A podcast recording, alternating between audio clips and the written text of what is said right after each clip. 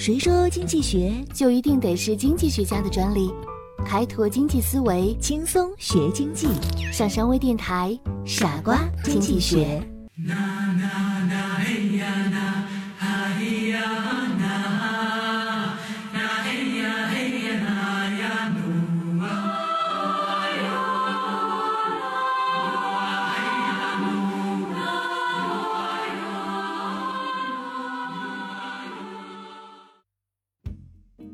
欢迎收听今天的傻瓜经济学，让我们像经济学家一样思考吧。经济学不可能为所有的问题都提供现成的答案，但能教会我们分析这些问题的方法。如果我们能像经济学家一样思考，学会用经济学提供的方法、工具、概念和理论来分析现实的问题，并做出正确的决策，那么学习经济学的目的。就达到了。在南美洲亚马逊河流域，一只蝴蝶偶尔扇动几次翅膀，两周之后，美国的德克萨斯州就会刮起一场龙卷风。这就是气象学家洛伦兹1963年提出的蝴蝶效应。1963年，美国麻省理工学院气象学家洛伦兹在用计算机求解仿真地球的十三个方程式。旨在提高长期天气预报的准确性。在一次试验中，为了更细致的考察结果，他把一个中间解零点五零六取出，提高精度到零点五零六一二七，再送回。可当他喝了杯咖啡之后，再来看结果，不由得大吃一惊。差距很小的数据运算结果却偏离了十万八千里。再次验算之后，他发现计算机并没有算错。可是这到底是怎么回事呢？经过研究之后，洛伦兹发现，误差会以指数的形式增长，即使是非常微小的一个误差，随着不断的推移，也会造成巨大的后果。于是他得出了结论：事物发展的结果对初始条件。具有极为敏感的依赖性，初始条件的极小偏差将会引起结果的极大差异。可是这个发现很多科学家都不理解，几家科学杂志都拒绝刊登他的文章，认为违背常理。相近的初值代入确定的方程，结果也应相近才对，怎么能大大远离呢？一九七九年十二月。洛伦兹在美国科学促进会的一次讲演中提出，一只蝴蝶在巴西扇动翅膀，有可能会在美国的德克萨斯引起一场龙卷风。其原因在于，蝴蝶翅膀的运动使身边的空气系统发生变化，引起微弱气流的产生，而微弱气流的产生又会使四周空气或其他系统产生相应变化。由此引起了连锁反应，最终导致其他系统的极大变化。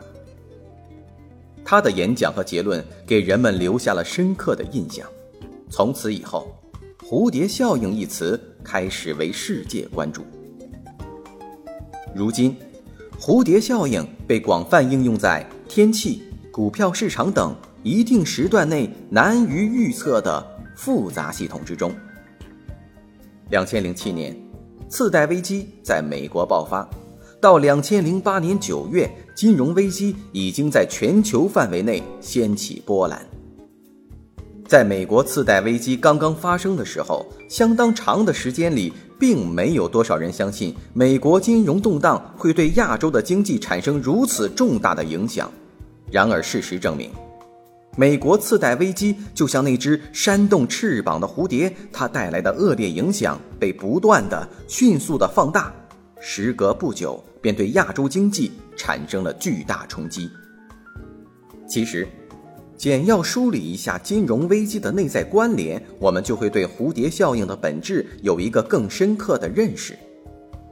在金融、贸易日益全球化的今天。世界各国都存在着千丝万缕的经济联系，处于一个相互关联的极其复杂的系统中。一个微小的初始事件就很有可能引起系统性的整体灾难。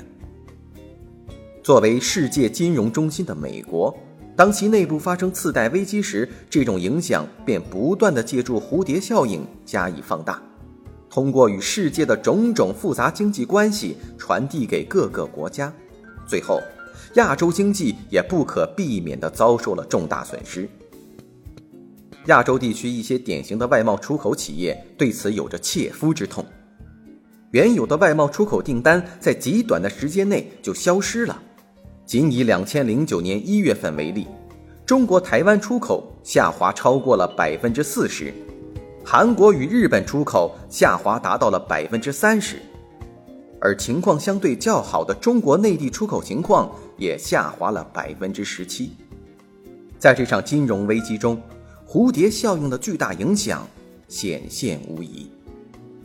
蝴蝶效应同样会作用于一个企业以及单独的个人。在现代企业管理中，蝴蝶效应需要格外注意。一个企业的发展是复杂的，受到方方面面因素的作用，可以视作一个复杂的系统。要注意每一个微小事件的影响。消除不利的因素，避免他们对企业的未来产生恶劣的冲击；强化有利的因素，使他们对企业未来起到重要的推动作用。